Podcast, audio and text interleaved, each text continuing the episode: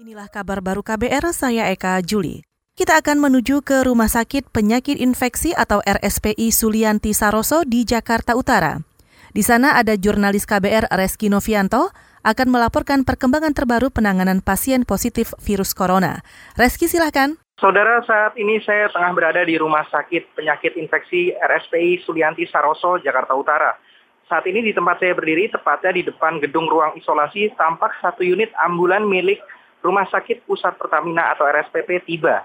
Ambulan langsung merapat dan menuju pintu utama gedung ruang isolasi. Tadi juga tampak satu orang pasien dibawa ke dalam ruang isolasi dengan diiringi dua perawat yang mengenakan pakaian tertutup layaknya astronot. Diperkirakan pasien tersebut merupakan rujukan dari RSPP.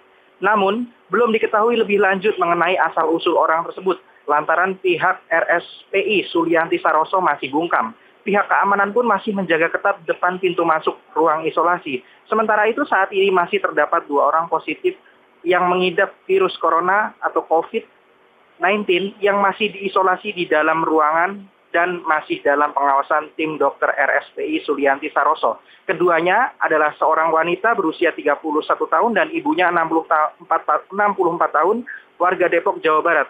Awak media pun tidak diperkenankan mendekat ke area dalam gedung ruang isolasi. Dari RSPI Sulianti Saroso, Jakarta Utara, Reski Novianto melaporkan. Masih terkait virus corona, saudara, pemerintah akan menambah jumlah rumah sakit rujukan untuk siaga penyebaran virus corona atau COVID-19. Menteri Koordinator Bidang Pembangunan Manusia dan Kebudayaan Muhajir Effendi mengatakan, semula rumah sakit yang disiapkan 100, kini ditambah menjadi 132 rumah sakit di seluruh Indonesia.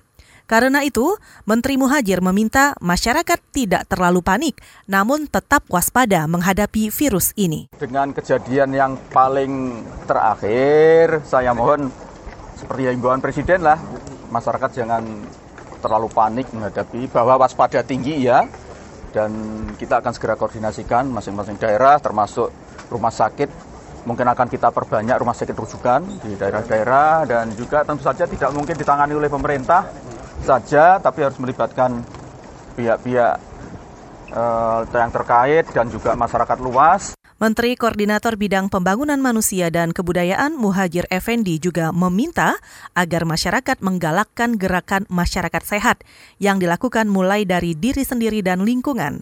Sebelumnya, Presiden Joko Widodo mengumumkan dua orang warga negara Indonesia atau WNI, yaitu seorang ibu berusia 64 tahun dan anaknya berusia 31 tahun, positif virus corona.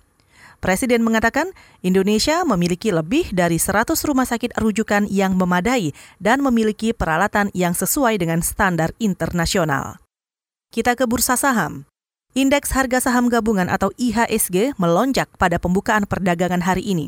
IHSG naik 95 poin atau 1,77 persen ke 5.456. IHSG akhirnya menguat setelah turun tujuh hari perdagangan berturut-turut hingga kemarin. Sementara itu nilai tukar rupiah menguat di awal perdagangan hari ini.